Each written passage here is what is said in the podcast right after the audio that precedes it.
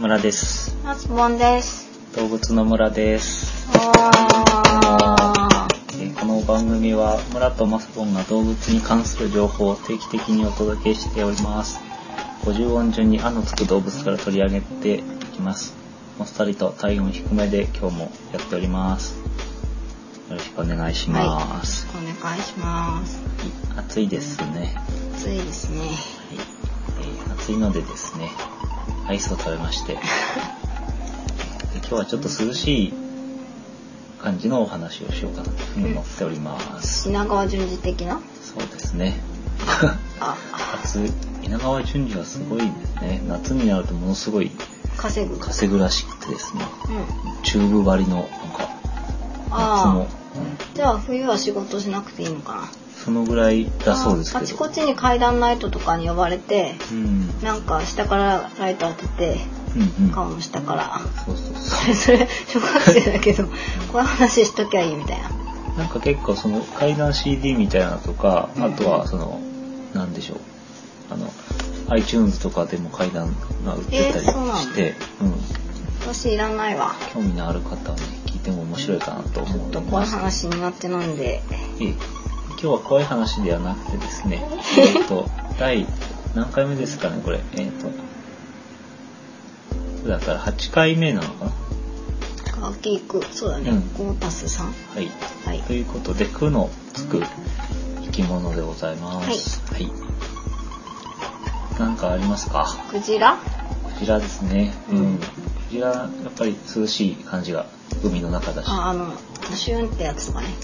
え？シュンシュンって背中から出る。塩ああ、し うん、あ、なるほど。うん。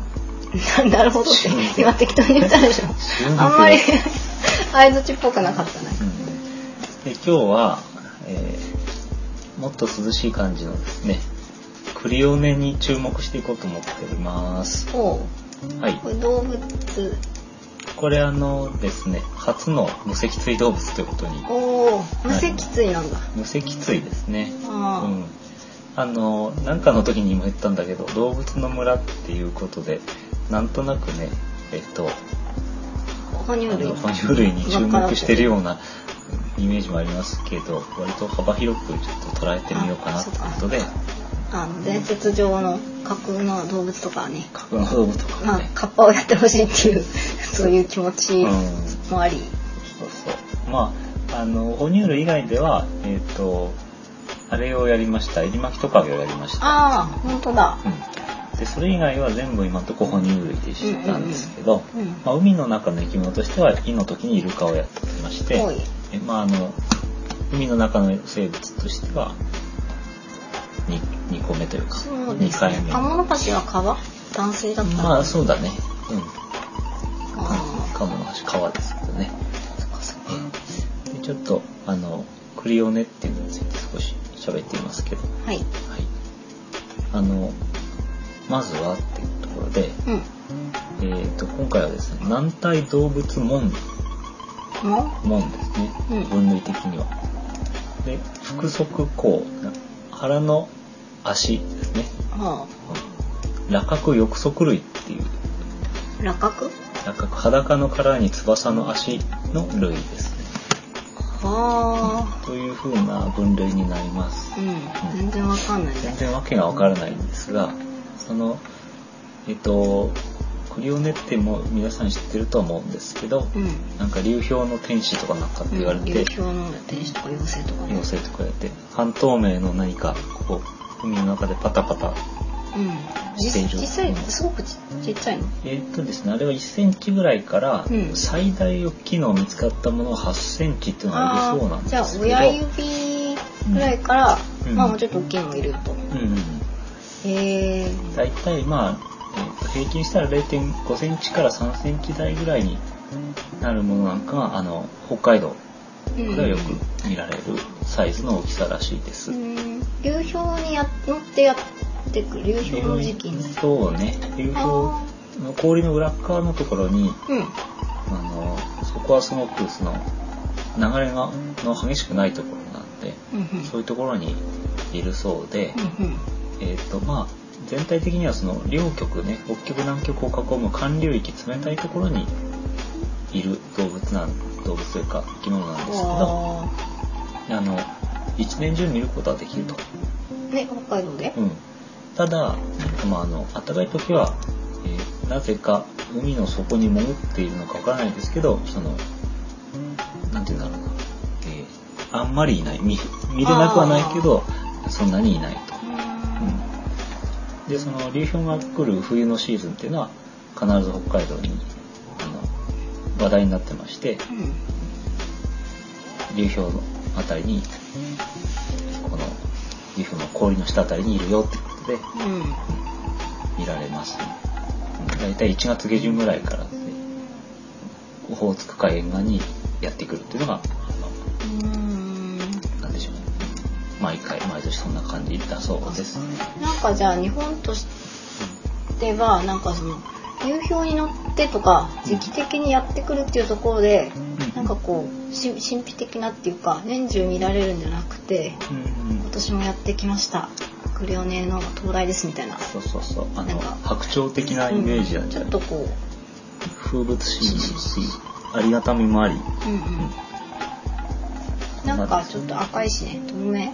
うん。赤いのはあれ体あ、赤いのなんですけど、あすいません。なんか変なタイミング。大体あの体っていうのは2つに分かれてるような感じになってて頭の部分と胴体の部分うんうんであと翼の部分とに分かれてまして、うん。うんで胴体の部分は、えー、と生殖腺とか中腸腺と、まあ、消化器関係うん。があります。うん。それで赤く見えます。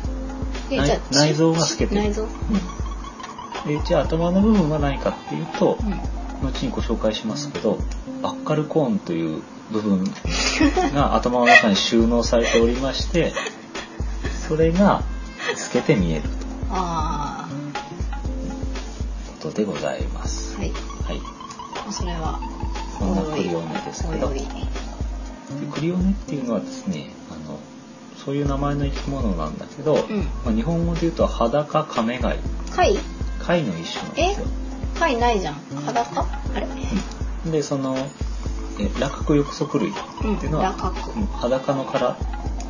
もう殻貝の一種なんだけども成長すると殻がなくなってしまうっていううんうん。生き物であのこの生き物も、うんと、クリオネも、えー卵から生まれた時はまあ未成熟な貝殻になりそうな部分があるんですけどうん成長すると完全になくなってしまうということで、まあ、あの貝の仲間です。はい。そんなので、えー裸カメガイって言いますね。で、クリオネって何かっていうと、学名のクリオネリマキナクリオネの部分を取ってるあ。広い呼び名なの？ね広い呼び名じゃなくて、専門的な呼び名だね。はうん、という感じでございます。あうん。ちなみに、まあ、クリオネっていうのはギリシャ神話に出てくる文芸の女神でありますクレイオっていうのに名前由来してまして、うーん。うん、まああの文芸の女神はギリシャ神話でムーサムーサイ。ミューズっていう意味ですね。うーんございましてその中のクリオっていうのは歴史なんかを司るようなあの女神だそうです。うーん。というね。あなんかありがたい名前をいただいた。うん。ありがたい名前で。生き物ですね。おしゃれな。ちなみに同じ語源で小惑星のクリオっていうのがあるそうなんですけど、うん。うん。あのやはりギリシャ神話に登場するムーサの一人クレイオも別名にちなみに命名されたということで、うん。これはどこのどんな小惑星かわからないんですけど まああのよくこうあのありがたい名前として語源になるわけですよねこの。あじゃあクレオネから取ったわけじゃないってことねその小学生ああまあそうね、うん、ということで豆知識と、うん、以上です。うんありがとうございました。ありがとうございまお疲れですそれです。あれ？何かありますか、えーあとなんかあれ？今10分ぐらい？あれ？ナメクジ取とかとなんか近いなんか他に近い動物、生き物って何？なんかよく調べませんでしたまあでも貝の一種なんだよってことは。あ、うん。じゃあうん分かった、うん。でもなんかあの人っぽい形は何？こういう形は何？あなんかわかんないけど貝ってうん。あそれはそんなこと言われてもわかんない。なんであの形してるかってちょっとわかんないですよね、そうなんかさなんかさその妖精っぽいっていうところが、うん。なんか非常にうん。可愛い神秘的ってことになってんだけどあそうだすいません。話変わります。何食べるんですか？食べ物はうん。同じような仲間の ミジンウキマイマイってマイマイってことは貝の一種ですか？やっぱりこれも本当に同じこのあのラカク翼足類なんですよ。うん。だからすごく親戚的なあじゃあ肉食。肉食です。だよね。うん、肉食。あのこうミジンコとか食べてそうな感じするけど。そうそうそう、まあミジンコも肉だろうけどねその最終的なあれは。そうそう。大体、まあ、餌は小動物か。ら、まあ、もっぱらそのミジンウキマイマイというものを食べます。あやっぱりそのさっき出てきたあれじゃないですか。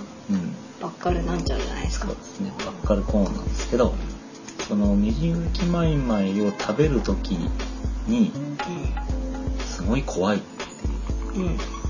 餌の食べ方が怖いっていうことでテレビ番組で紹介されたりしてた話題になってますね。うん。はい。バッカルコーン、口円錐っていうふうに略すコーンっていうのは、コーンコー円ン錐ね。とんがりコーン。とんがりコーンのコーンですね。どういうものかっていうと、あの、クリオネっていうのは、まず、あの、もともと頭の間に2本の角みたいなのが生えてまして、うんうんうん。耳みたいなのあるね。うん。でそれで、まあ、なんか匂いを感知してるんじゃないかとか言われてるんだけどで近くにそのミジンウキマイマイが来るとあの、まあ、来るとっていうのはミジンウキマイマイを見つけてあのバーって走っていくわけではなくてあの泳ぐのがすごく苦手な生き物でただぷかぷかなんとかの羽で浮いてるのでたまたま餌が来たらうんあの分かるっていうかたまたま頭の上に餌が来たら食べるっていう、あ積極的になんか狩りに行くっていうようなうん、積極性はないんだ。そうなんです。まあできないんですね。あその泳ぎが苦手だから。うん、であーってたまたまあ来たと思ったらミジンウキマイマイが来たらその2本の角で感知して、うん。突如その2本の角の間がうん。ガバッと大きく開く口が出てくる、それあれみたいですね。えっ、とこうなってこうなってえっ、とエイリアンの口口の中から口が出てってるうわ気持ち悪いってあれ。あれ私ダメなんですよ。まあそういう感じだけどエイリアンほどもその部分が口っぽくないんですよね。何につるっとしたなんか頭みたいなところから突如口が出てくるっていうところがうん。まず怖い。階段みたいな。そう。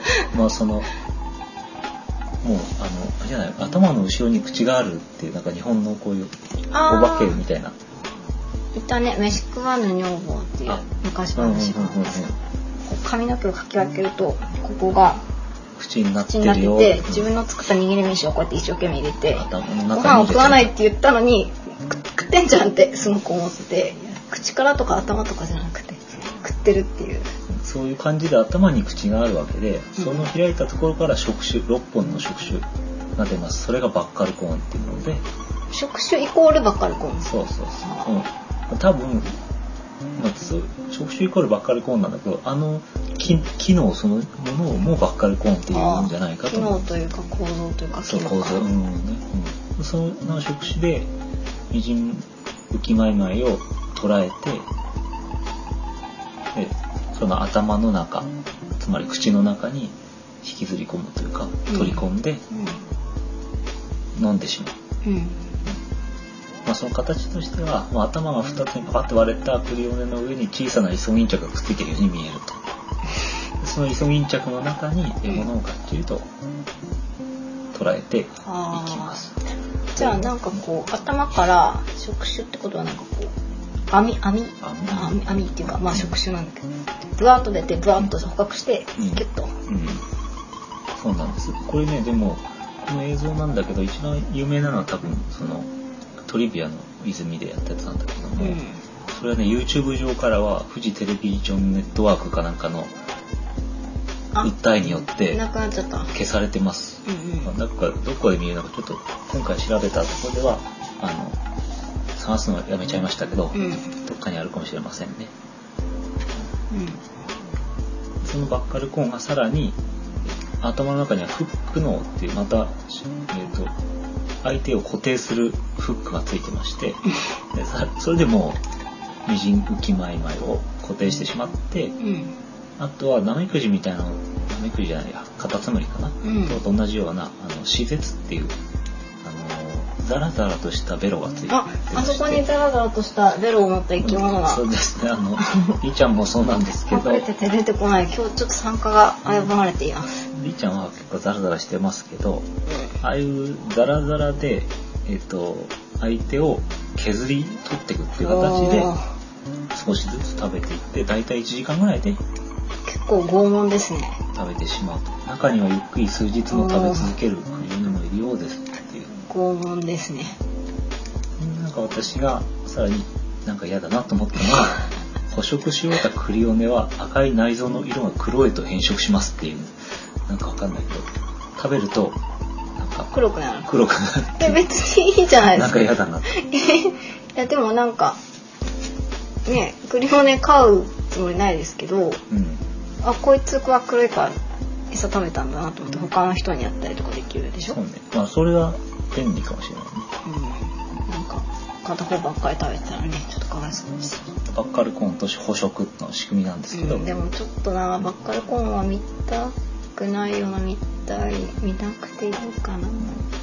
たまたま今飼った時にって話したんですけど、うん。まあ、一応家でも飼うことはできるようではあります。うそれでちょっとペットショップで売ってるっていうのは聞かなかったんだけどなんかそういうクリオネキットみたいなのを販売しているところがあるようでした、うん、であの水を入れておく容器とクリオネが、まあ、郵送されてくるんだけど、ん1個の値段で、まあ、1個が潰れた時のためにというか輸送中になくなった時のための保証用として、まあ、1個の値段で2個ついてくるらしくて、まあ、2個生きてたらラッキーだよねっていうふうに書いてましたけどちょっとそれは今回は調べてませんけどただこのカウにはですね寒いやっぱやっぱり冷たいところが適しているということで水温0から4度の海水の中に入れて飼育します。うん絶対10度以上に上がらないようにする必要があるのでうん。必ず冷蔵庫の中で飼うってことになります、結構じゃあ大変ですね。見れなくない？鑑賞できない？うん、鑑賞する際は、まあ、冷蔵庫が出すことになるんだけど、うん。まあ、せいぜい5分程度鑑賞したらあとは冷蔵庫に戻してくださいといううん。ことですね。で面倒くさいんですよ買うのはすごく 必ず海水で育てるということでうん。で週に1回ぐらいは水を変えるうん。取り替える海水はあらかじめ冷やしたものを使ってください。そりゃそうだね。いきなりやってもらうと人工海水っていうのがあるようなんですけど、まあ、自分でその塩の濃度とか調整したりしてもあんまり良くないようで天然の海水だとか海洋深層水っていう別にこれミネラルウォーターの海洋深層水じゃダメだと思うんだけどまあその天然の取っていた海水を使うといい、うん。あただなんかどうだろうな。ー沖縄の海水浴場の海水を取ってきたらすぐ死んでしまったとかいう話もあるのでじゃあんまりね汚いところは汚いですね、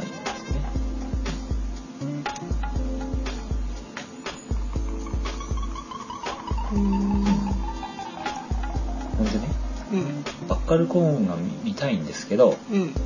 なかなか見れないわけですよなんで？っていうのはまず餌であるミジンウキマイマイっうん。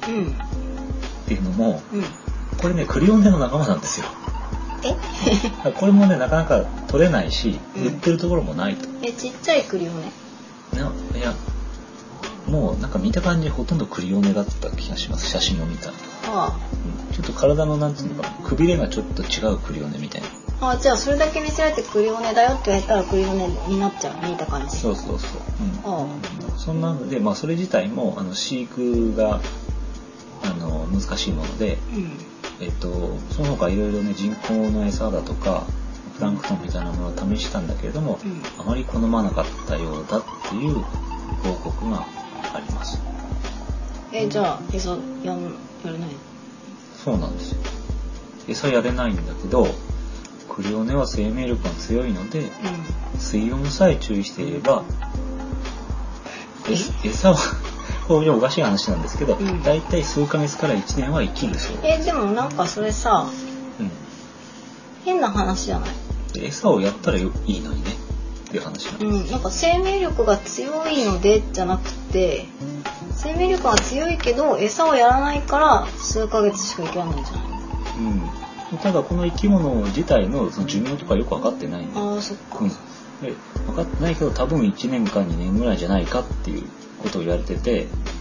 あじゃあなんかこう繁殖したら死んでいくみたいなそういう。うん割と短いタイムでこう世代交代が行われているのかも、うん。ただね、まあ、それは時間この場合の時間っていうのは人間の時間の尺度なんでうん、あのクレオネ時間だとそう。餌をあげないで1年で死ん死んでって言ってねなんか大往生だって話にはならないと思いますけどまあその現在のところそうするしか飼う方法はないという、うんじゃあえ動物園の人とかあ違う。しししえうん。うー。そうそう。ただ水族館は水族館にはえー、と例えば品川水族館とか大阪の海遊館とかねクリオネがいるところがありますけど、こうん。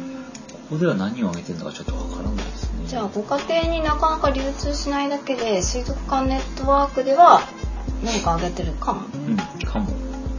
ちょっとここまでは調べきませうんん、ばっでしたかりしてるかもしれないねばっかりしてる可能性ありますね。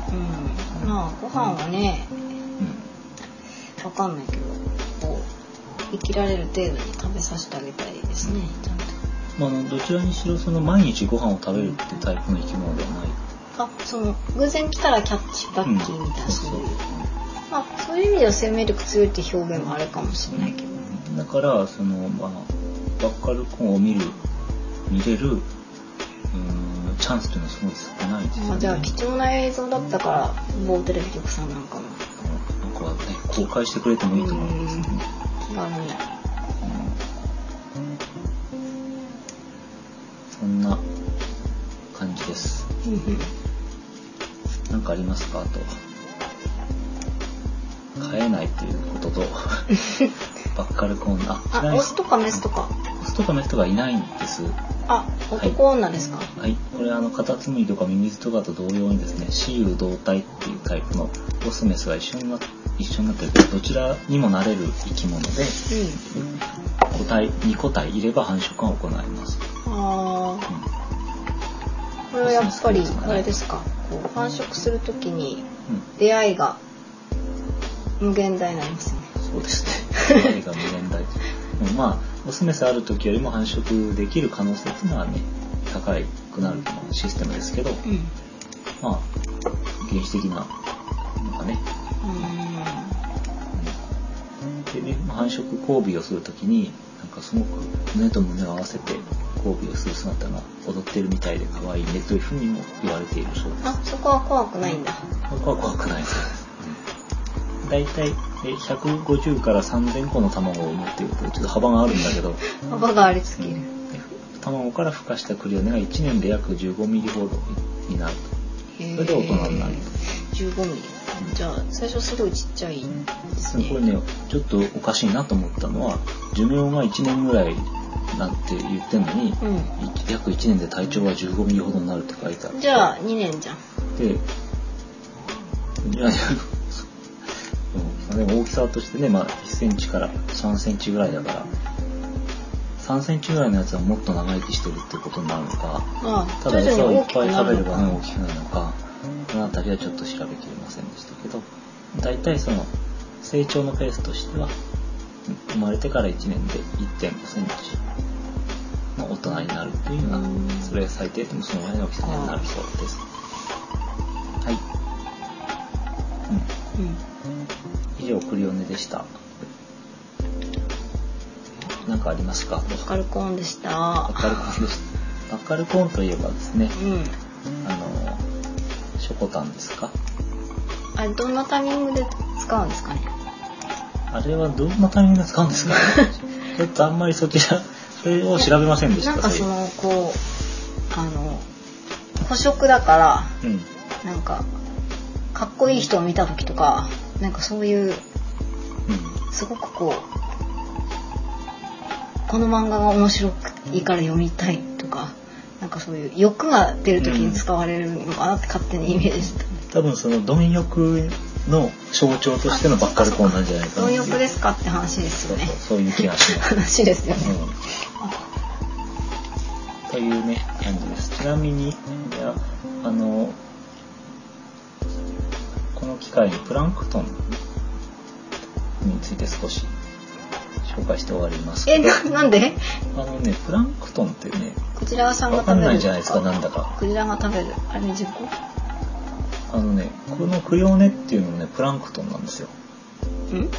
あの海の中のちっちゃいものイコールプランクトン、うん、あのクリクリオネはプランクトンとして一生生きるんですよ。としてって何？でこのははたと思ったんです。それでちょっと調べて。プランクトン。って何だろうって思ったのでこの機会に情報を共有しようかなと思ってですね、はい。何ですか？あのプランクトンっていうのは浮遊生物っていう、まあ浮いて遊ぶ生物浮遊生物のほことで、う。ん。水中や水面を漂って生活する生き物の総称なんですよ。ううん。だからあの生物学的な分類上で何か何もプランクトンとかそういうのじゃなくて、うん。